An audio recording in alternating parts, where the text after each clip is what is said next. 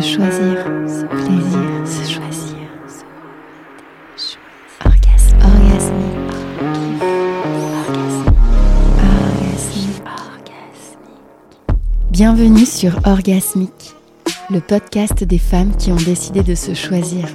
Je suis Cassandre Roland, fondatrice des Jouissives et accompagnatrice sensuelle. Je suis aussi et surtout passionnée par les femmes, leur puissance, leur magie et leur histoire. Ici, je mets à l'honneur celles qui ont osé se choisir envers et contre tout. Des témoignages inspirants qui, je l'espère, te donneront aussi l'envie de t'écouter. Cette petite flamme-là que tu as en toi, c'est la chose la plus précieuse au monde. Il faut la préserver et dans les moments. Dans ce premier épisode, je t'emmène à la rencontre de Tifenn. Tifenn, c'est la fille cool qui passe devant toi en faisant des arabesques sur une planche de skate. Elle ne raide pas, elle danse littéralement sur le bitume. Oui, parce que Tifenn fait du longboard dancing. Mais comment on fait pour passer d'une vie studieuse, toute tracée, aux gamelles et à la liberté ?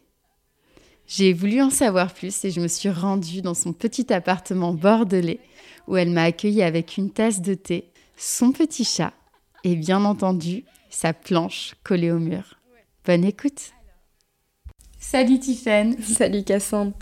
Je vais rentrer dans le vif du sujet. Donc toi tu as vingt-sept ans et tu as fait des études d'art jusqu'au master. Mais aujourd'hui tu as décidé de tout arrêter pour te lancer dans le longboard dancing. Donc ouais. J'ai envie de te demander, qu'est-ce qui fait qu'on plaque vingt ans d'études un beau matin pour se dé- dé- dédier entièrement à sa passion ? Eh ben, ce qui se passe, c'est qu'on euh, a une crise mondiale à ce moment-là, et puis euh, d'un coup, euh, on se rend compte que dans notre vie, on veut faire un truc qui nous fait kiffer, et qu'on n'a plus envie de rentrer juste dans les cases et faire les choses parce que la société a décidé que c'était bien de le faire euh, comme ça. Et puis, entre-temps, longboard arrive aussi. Et du coup, euh, bah, longboard, il arrive, il, il me bouffe complètement euh, dès le début. Et, et en fait, je me dis non, je peux pas juste avoir ça à côté, rouler de temps en temps. Moi, c'est, ça fait partie de toute ma vie. Et, et bah, ok, bah, go, on va, on va faire en sorte que ça ait la place que ça doit avoir, quoi. Et justement, bah, du coup, comment est-ce que le longboard arrive dans ta vie ? Est-ce que, est-ce qu'à la base, t'en avais déjà entendu parler ? Comment est-ce que tu t'es décidée à dire « Tiens, je vais monter sur une planche et je vais danser dessus ». Quelle idée. Un beau matin comme ça, euh, non, pas du tout. En fait, je pense que j'avais toujours euh, en moi ce côté ride. Tu vois, par exemple, quand j'étais petite, je faisais croire à mes copines que je surfais et tout. Je voyais mes potes qui faisaient du skate, mais à l'époque, le skate, c'était pour les mecs. Et, euh, et en fait, arrivée à vingt, vingt-trois, vingt-quatre ans, j'ai voulu me mettre au skate, au street.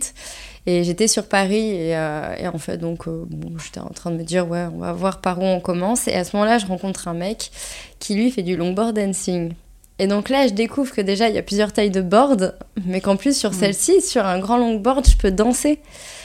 Et, et en fait, à la base, moi, je suis, je suis dans la danse. J'ai, j'ai toujours dansé. C'est un truc qui m'anime, qui, bah, qui recharge aussi mes batteries. Qui, c'est un moyen d'expression que j'utilise beaucoup. Et en fait, là, j'ai fait, mais en fait, bingo, c'est, c'était ça, c'est pas du street qu'il me fallait, c'est, c'est un truc dans lequel, bah, voilà, je, je puisse m'amuser comme au sol, mais en même temps, je ride, tu vois. Et en fait, à ce moment-là, j'ai fait, bah, vas-y, go, essayer, quoi. Ouais, j'ai essayé, je me suis fait une entorse, j'ai mis presque un an avant de pouvoir euh, avoir ma board et m'y mettre vraiment. Mais, euh, mais non, en fait, c'est, c'est, c'est un schéma de vie qui a fait que c'est le longboard qui m'a trouvé. Je pense que c'est pas moi qui ai trouvé le longboard, c'est que ça m'est tombé dessus et que d'un coup j'ai fait ok, oh, shit bago quoi. Et donc pour remettre dans le contexte, donc toi t'as commencé le, le longboard dancing il y a deux ans, donc à la base en mode passion. Mmh. Qu'est-ce qui fait que, enfin, quel a été le déclencheur pour te dire ok, je passe de passion à vraiment un style de vie où Où ça y est, enfin, j'essaye en tout cas de le rendre un peu plus professionnel. Est-ce que tu as cherché d'ailleurs à le rendre professionnel ou est-ce que les choses sont venues à toi comme ça ? Ah non, mais ça m'est tombé dessus euh, complètement. Euh, en fait, j'ai jamais cherché à, à vouloir en vivre euh, au début. Donc, c'était vraiment juste quelque chose... Euh, bah, c'est trop cool, tous les jours je fais mes vingt bornes en, en board pour aller au taf et rentrer chez moi, je vais à la session, enfin je suis entre potes. Et en fait, bah, comme j'ai commencé à être fière de ce que je faisais, je le mettais sur Insta, tu vois, je me disais, bah voilà, au moins montrer à mon entourage, mes potes, moi j'ai beaucoup déménagé. Donc en fait, je passe beaucoup par les réseaux sociaux pour, pour être en contact avec mes amis qui sont dispatchés un peu partout. Et... Euh, Et en fait, euh, bah, un jour, je reçois un message d'une nana. D'ailleurs, j'ai pris ça pour une arnaque. Euh, mais je pense que euh, mes peut-être euh, quatre cinq premiers contacts enfin euh, pro, euh, j'ai pris ça pour des arnaques au début. Et euh, qui me disaient, ouais, bah, on aime beaucoup ce que tu fais. Voilà, euh, on a un projet, on aimerait bien que, que tu en fasses partie, que tu viennes rider. Et puis, ça avait un rapport aussi avec la danse. Et du coup, j'étais en mode, bah... Ah, ça faisait trois mois que je faisais du longboard, euh, donc euh, je faisais pas des trucs de fou, tu vois, dessus. Je me sentais pas légitime, j'étais en mode, euh, bah ouais, bah euh, allez go, voilà, euh, pourquoi pas, c'est ça qui est pris. Après le confinement euh, qui avait été compliqué financièrement, c'était toujours ça de pris. Et euh, en plus, j'étais en stage à ce moment-là, donc euh, bon, pareil, hein, tu vois, tu touches six cents balles, t'es étudiante, euh, ouais. Tu vis à Paris, ça tu prends, plaisir. Tu vois, voilà. Et en fait, euh, au final, je me suis éclatée sur ce tournage et je me suis rappelé ce que, parce que petite je faisais du théâtre, j'aimais beaucoup être sur les planches, etc. Et en fait je me suis rappelé ce côté euh, acting que j'adorais, et en fait ce côté créativité de pouvoir, même en vidéo, mes vidéos ont commencé à progresser aussi à ce moment là, aller sur quelque chose de plus artistique, de plus construit, d'avoir euh, d'avoir plus un, un enchaînement, quelque chose qui allait sur de la musique, ou c'était bien avec un rythme, des ralentissements, et cetera. Et en fait, euh, au fur et à mesure, je me dis, bon, bah c'est cool, enfin euh, basta, ce sera une fois, mais il n'y en aura pas d'autres. Euh, et après, bon, il y, y a eu d'autres propositions, des fois, t'es pas pris, et cetera. Mais tu vois, quand, très vite, vu que ça suscitait, il y a un moment, c'était... Euh, C'était pour Nike, je crois, euh, qui m'avait démarché. Alors Nike, ça faisait cinq mois que je faisais du longboard à ce moment-là, et j'étais en mode, enfin, il y a un moment, ok, c'est cool, ça, ça arrive vite, mais, euh, mais je suis, pas, je suis peut-être peu pas le, prête le à ça. De l'imposteur un peu. Ouais, bah, complètement, mais parce que, bon, en plus, à ce moment-là, oui, j'avais pas forcément le niveau, mais les marques, elles, elles s'attendent pas à ce que t'as un, un niveau extraordinaire. Elles, elles viennent pas forcément vers toi pour un... Pour, euh, pour un nom. Elles viennent vers toi parce que t'as un univers, parce que t'as un style, et cetera. Et en fait, euh, donc là, ça n'avait pas forcément marché, mais je me suis dit, bah, en fait, euh, peut-être que ce que je fais, ça plaît aussi. Et en fait, ça me plaît tellement, le longboard. Et l'art, ça me plaît tellement plus à ce moment-là que... Euh, enfin, le marché de l'art, j'entends. Euh, que, euh, bah, en fait, je crois que j'ai envie de, de me lancer là-dedans. Tant pis, cinq ans d'études, ok, euh, c'est bien, mais par contre, quand il y a eu confinement, bah, j'ai été toute seule et l'art, il n'a pas été là pour moi. Et en fait, euh, il y avait ce truc de qu'est-ce qui te fait le plus kiffer aujourd'hui ? La longue. Ok. Et, euh, et je pense qu'aujourd'hui, avec le recul, je ne sais pas si je peux dire que j'aimerais que ce soit cent pour cent de mon travail professionnel, la longboard, parce que j'aimerais garder cette part de, de plaisir, de... Euh, de d'insouciance sur la board, je suis là juste pour rider, je suis pas là parce que c'est un travail que je dois faire et je dois pas cocher des cases et réussir des trucs pour avoir ouais, des contrats. Liberté aussi. Exactement, c'est vraiment ce côté de je suis pas dépendante d'un travail pour, pour, pour la longue. Quand même, le maître mot, c'est le plaisir. Ah ben complètement, enfin, je veux dire, à partir du moment où tu cours après la gloire, je pense que euh, ce que tu fais à côté... ça perd un peu tout son sens. Mmh. Ça veut dire que euh, s'il y a des choses positives qui t'arrivent parce que tu fais quelque chose euh, qui te ressemble, quelque chose dans lequel tu te sens bien, et cetera, t'es hyper heureux. Tu, tu te sens hyper bien et, euh, et t'es là, bon bah ok, je le prends. Même si t'as le syndrome de l'imposteur, t'as toujours ce côté de « Ah, c'est trop cool !» Mais est-ce que je suis vraiment la bonne personne pour ça ? Euh, alors que bah, si tu si t'oublies ce...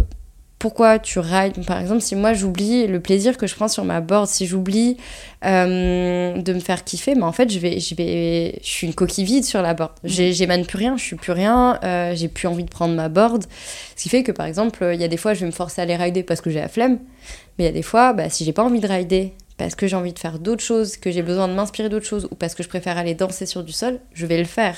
Et justement, alors, quand tu décides bah, de, de, de faire ça de ta vie, comment est-ce que c'est pris par tes proches à ce moment-là ? Alors, à ce moment-là, moi, je j'en parle pas. Je, c'est la loi du silence au début, euh, parce que, bah, voilà, je sors de cinq ans d'études, enfin, cinq ans d'études pour avoir mon diplôme, mais ça faisait sept ans que mes parents finançaient des études. J'avais fait de l'architecture et du droit avant. Et... Euh, Et donc, je me voyais mal leur dire tout de suite « Papa, maman, j'ai envie de tout abandonner pour euh, faire de la planche à roulettes. » Voilà, mes parents euh, sont quand même voilà, des gens qui, euh, qui ont été élevés euh, où il faut avoir un statut social aussi, où tu dois avoir, euh, faire une carrière. Euh, mon père était militaire de carrière. Euh, donc, voilà, il y a ce côté de euh, tu fais des études, tu trouves un travail, tu t'installes dans ta vie, t'as un mari, t'as une femme, euh, t'as, t'as un monospace, t'as ta maison. Enfin, voilà, c'est un peu ce schéma classique. Et en fait, moi, à ce moment-là, j'ai eu une remise en question complète de, de toute ma vie et de qui j'étais. Et en me disant, mais en fait, depuis le début, on montre un modèle qui n'est pas ce qui, moi, me, m'anime. Donc euh, là, je remets aussi en, en question un peu toute mon éducation et j'avais pas envie d'avoir cette confrontation au début. Et en fait, quand je voyais que ça commençait à marcher, que ça commençait à prendre un peu plus d'ampleur, bah, j'ai commencé à en parler à mes parents. Donc là, ils ont appris que je ridais depuis quelques mois, que je faisais beaucoup, beaucoup ça et que surtout, bah, voilà, j'allais trouver un travail alimentaire et que j'allais surtout tout faire pour euh, pouvoir avoir le longboard dans ma vie et qu'ils prennent une place assez grande, même si c'est pas toute la place, mais qu'ils prennent une place assez grande pour que ça détermine mon avenir. Et là, ma mère, bah, je dirais pas elle panique, mais moi, elle était là. Ouais, bah cinq ans d'études quand même, euh, c'est, c'est dommage.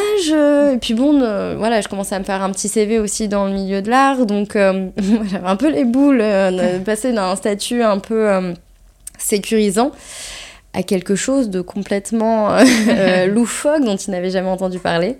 Et en fait, quand elle a commencé à voir que voilà, j'ai commencé à avoir des contrats, bah, notamment répéto, euh, à faire des choses euh, bah, qui fonctionnent, à avoir des, des jolies vidéos, bah, en fait, là, tout de suite, il y a beaucoup moins de peur et il y a plus la fierté qui prend le dessus aussi. Voilà, il y a le côté de « bon, regardez ce que fait ma fille », voilà, où elle était fière de, et elle est fière de montrer mon travail. Et, euh, et en fait, euh, maintenant, c'est un, c'est un truc campé, c'est-à-dire que je peux même parler de mes doutes, et cetera. Et même si des fois, je peux sentir que « ah, bah oui... Euh, Ah, t'aurais été mieux dans l'art quand même !» Mais il euh, y a ce côté de « t'inquiète pas, tu, de toute façon, on sait que tu vas rebondir, on sait que tu vas trouver des solutions. » Parce que bah, forcément, c'est comme l'entrepreneuriat. Il hein. y a des hauts, il y a des bas, il y a des moments où tu te, ré- tu te régales et il y a des moments où t'es là « waouh, putain, c'est dur !» Et justement, quand, tu, quand t'as ces moments de doute, parce que je suppose que quand on a été élevé dans une, une famille comme ça, euh, on va dire assez traditionnelle, ou en tout cas avec des valeurs assez tradi- traditionnelles sur le travail, euh, bah, je suppose qu'il y a quand même des moments où t'es, t'es dans le doute parfois, dans des moments de down. Euh, c'est quoi qui te permet, justement, qu'est-ce, qu'est-ce qui te permet dans ces moments-là de, de repartir, euh, tu vois, genre... Je vais rider. en fait, non mais voilà, en fait dans ces moments-là, je pense que c'est, c'est tellement, au final, ancré en moi. C'est, c'est vraiment tellement un truc qui m'accompagne. C'est-à-dire que même si je ne ride pas pendant une semaine, imaginons, pendant une semaine, je vais penser à la board, je vais la voir. C'est, c'est en moi, c'est un truc, c'est, c'est sûr. C'est fou que ça c'est, t'habite autant, c'est, alors que c'est vrai qu'avant, c'était pas du tout dans ta vie. Quoi. C'est non, bah après, je pense que j'ai aussi un, un profil de passionnée. C'est que euh, il y a cette petite flamme en moi que j'avais complètement perdue avec le, le confinement, mais qui m'est revenue avec le longboard. Et je pense que c'est la chose, cette petite flamme là que t'as en toi, c'est la chose la plus précieuse au monde. Il faut la préserver. Et dans les moments de doute, t'as envie de tout laisser tomber. Et que dans ces moments-là, bah, il faut se rappeler pourquoi t'es là et ce que t'aimes. Et en fait, c'est pour ça que moi, dans ces moments où bah, ça va pas, où je doute, euh, je, je sens le besoin d'aller rider quand même. Même si c'est pas longtemps, même si je vais rider dix minutes, vingt minutes, parce que j'ai pas le moral, parce que euh, c'est pas fou, euh, ou que euh, j'y arrive pas ce jour-là, c'est pas grave, ça me rappelle que, en fait, euh, ce, que, ce que je fais, j'aime ça. Et que, euh, que c'est quand même extraordinaire d'aller se lever, enfin, de se lever le matin et de se dire « bon, tiens, je vais aller rider, euh, ça peut être ma journée, quoi ». Et, euh, et en fait, il y a, y a aussi, euh, y a aussi ce truc de se dire que euh, la vie, elle est faite de haut et de bas et qu'il n'y euh, bah, a pas de raison que ça n'arrive pas dans ta passion aussi, mmh. tu vois. Et que bah, c'est difficile, mais c'est ça qui t'a permis de, de sortir de, de mauvaises passes.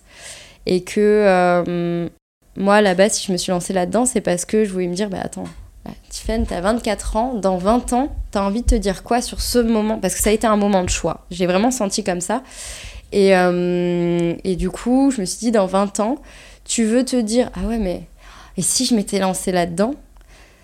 Et au final, t'as jamais la réponse et t'as toujours ce ici et c'est du regret. Ou est-ce que t'as envie juste de te dire, ah ouais, j'ai essayé, au moins.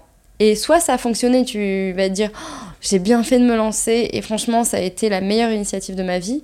Ou au pire ça marche pas, je veux dire quoi, bah, c'est pas grave, j'ai essayé, il y a autre chose, c'est à dire que ma place elle était pas là.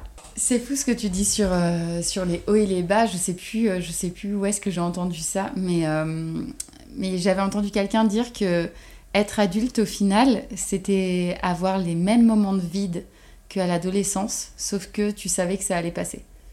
Bah ouais, c'est un, c'est un peu ça. Alors je pense qu'après il faut aussi faire euh, confiance à son instinct, et qu'en vieillissant tu fais confiance à ton instinct. Ouais. Mais après, adolescent, tu... t'as pas le choix non plus. C'est genre, tu dois aller au collège. Ouais, alors oui et non, ça dépend de l'adolescence que t'as, que tu choisis. Mais oui, en effet, il y a ce côté de, t'as une certaine obligation, mais je pense que cette obligation que tu vis au collège, tu le vis. Enfin, beaucoup de gens aujourd'hui adultes le vivent encore parce qu'il n'y a pas eu cette remise en question, ou sinon, ils l'ont eu, mais ils n'ont pas osé aller jusqu'au bout. Le nombre d'histoires de regrets que j'entends de la part de mes grands-parents, de personnes un peu plus âgées, « Oh, ben profite, t'es jeune ». Et alors, il n'y a pas d'âge pour commencer. Enfin, moi, j'ai des témoignages de, de nanas qui me disent « Ouais, mais j'ai cinquante ans et tout, j'ose pas me mettre à la board. » Et alors, vas-y.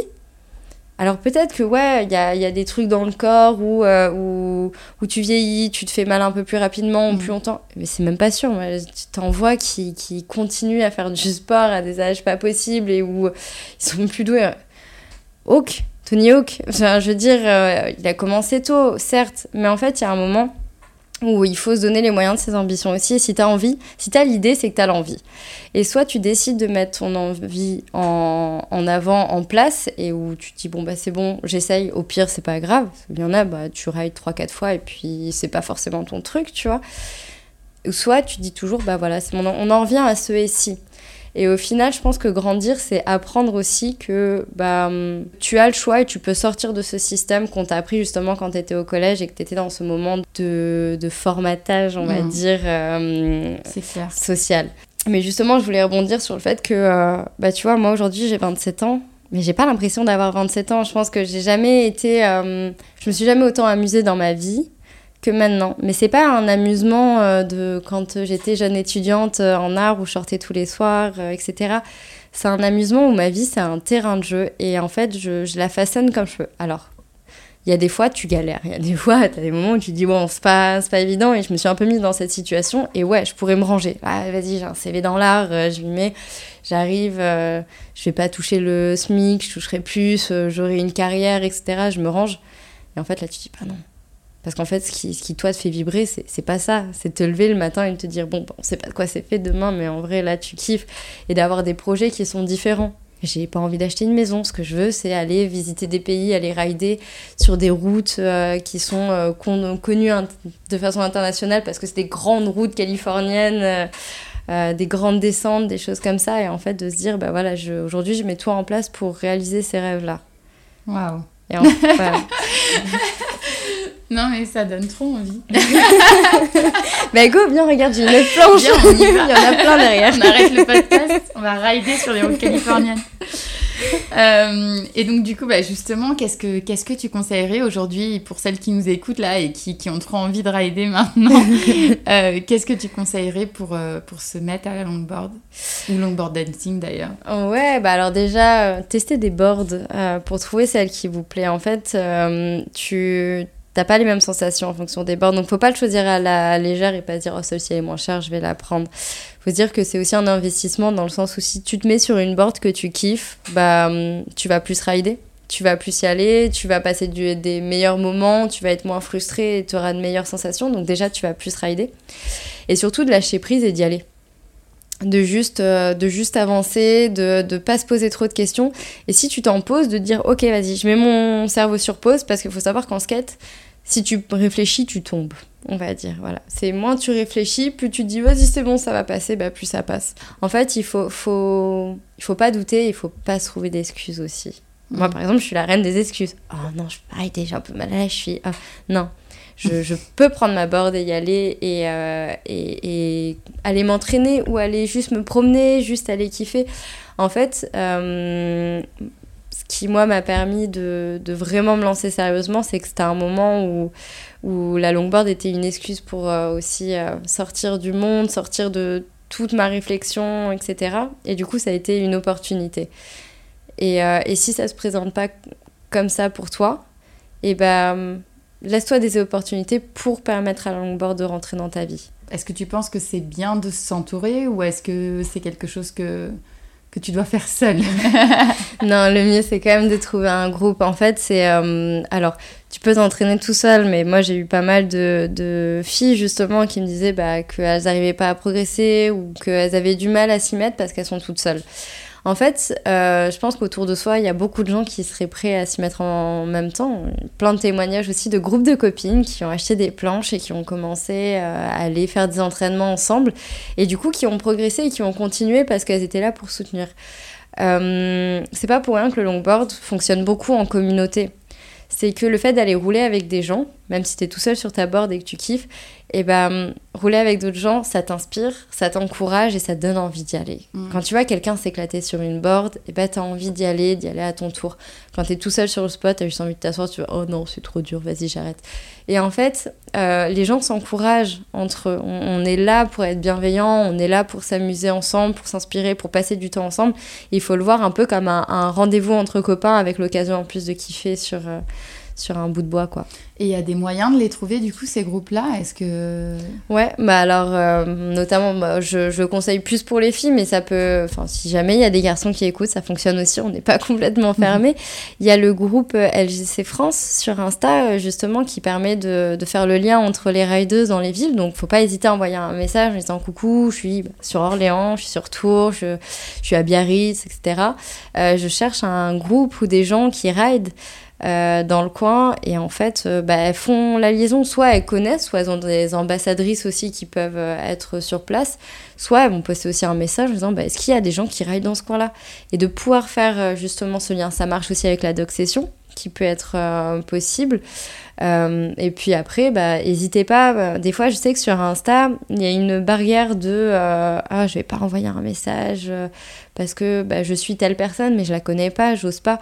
Il faut pas hésiter enfin, à envoyer un message en disant bah voilà j'arrive dans, dans cette ville, est-ce que tu sais s'il y a des riders qui sont là-bas. Il faut pas hésiter à aller justement chercher, en plus euh, c'est plus facile que d'arriver en live, on en parlait tout à l'heure, d'arriver comme dans un groupe de récré, coucou tu vas être mon copain, au final de se dire bah ouais, hum, si tu rencontres un t'envoies un message c'est plus simple aussi, euh, ouais. ça, peut, ça peut aider.